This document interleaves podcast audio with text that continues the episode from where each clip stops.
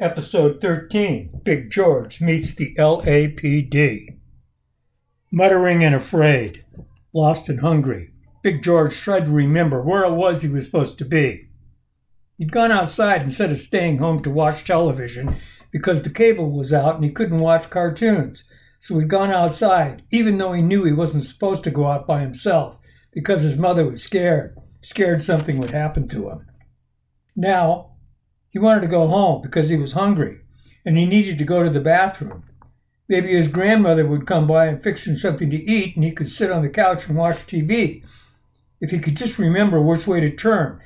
But the more he thought about it, the harder it was, and he tried to stay calm like the lady at the clinic said. Maybe he should just keep going till he recognized something. Maybe he took his pills, or maybe he didn't. He didn't feel right. And then, then they started yelling at him and he didn't like it when people yelled, especially when he was upset. It just made it worse in his head. So when they yelled at him, he got scared and tried to run, but he was lost and didn't know what to do. Then they grabbed him, and he was thrashing around, reaching out and grabbing and scratching because he couldn't see because he was crying, and he peed his pants, he was so scared. And they threw him on the ground, and then one of them smashed his knee into his neck and kneed him on the throat so he couldn't breathe. And he kept thrashing, trying to breathe. Then someone kicked him in the stomach and he felt his throat crush and he began to forget, and all he wanted was to see his mother.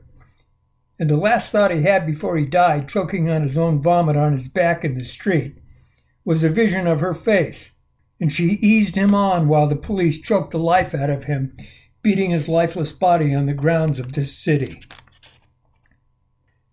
They left him in the gutter, and the coroner finally covered the body with the dirty tarp they carried for just that purpose.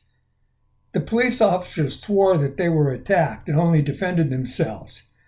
The large, black, and extremely violent male attempted to take the, an officer's weapon, and then and only then did they use deadly force in defense of themselves and the public.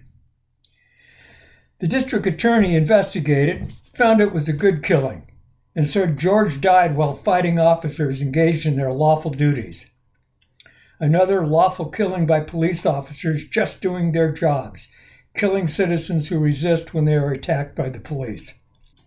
The officers proudly sat for photos, displaying the scratches on their arms and faces. Desperate deep wounds delivered by a frenzied man child, squeamish when it came to trimming fingernails, because one time she cut too close, hurting him, so he always shied away from the clipper, afraid of pain the way he was. They claimed he had a weapon as evidenced by their injuries. No weapon was ever found, a disparity the district attorney attributed to the chaotic nature of the scene and the need for the officers to receive immediate medical treatment for their severe injuries. It being likely that someone picked up the weapon at the scene. You know what kind of neighborhood it is down there. And if you don't, all I can say is lock your doors if you're foolish enough to drive through that neighborhood in the day or in the night. Late that night, after everyone had gone home, after the lights came on, the last of Big George lingered in the dirt, wondering what happened and what he was supposed to do now. A black man, naked to the waist, danced under the light of a golden moon, bootlaces flapping in place where the officers killed George, and Coyote poured onto the street from the hidden passageway sacred to this secret city, circling the wizard, setting George free from his pain and fear, directing another confused soul toward the path and Big George finally found his way to peace and light. While down deep below, within the foundations of who we are, what we believe, the savage beast grew, fed by the anguish of the murdered, the lingering loss of those left behind, all wondering why. The squad car filled with serve and protect turned into the alley, a prime nighttime fun place. Petty street crime, illegal drug consumption, the mentally ill wandering about, homeless in their cardboard castles. Fair picking for drag them out, line them up, shine lights into their eyes, scream at them, kick their dirty, sheety stuff around, show them who's who in this alley. Just a bit of solid police procedure.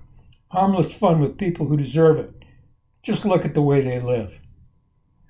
Coyote flashed, drawing eyes to a walkway where beasts sitting in a circle watched a half naked man dance on stained dirt shoot arrows of light from the silver bow, beacons to guide the confused, the lost, the weak, onto their final journey, the heavenly path where souls exit the city of the damned.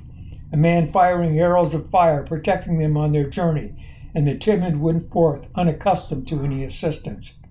Surrounded by more damned coyotes than they'd ever seen, the naked man pranced, they wrote in their report, exhibiting definite simulated sexual acts, shooting his bow indiscriminately, peppering the sky with missiles resembling arrows, rocket powered projectiles, streams of flames, confused contrails, lighting the skies, gangs armed with rockets, military grade weaponry wielded by naked savages. All aim for war, naked, rampant in a city lost to hell. LAPD flooded the zone, frosting everyone they saw, searching for armed and naked black men. Men, women, children were dragged from boxes, tents, and plastic shelters. The dogs were on them, and the, and the blacks were all hauled off to jail. Their few possessions strewn about in the streets, while all the rest were searched, arrested, and charged with the crap used against the homeless, till they filled their jail and the sheriff went on TV and declared victory. And they all put in for overtime and scored big, although no one saw any naked black men dancing or silver balls glowing or even noticed flaming arrows lighting a path, guiding the lost through the night sky.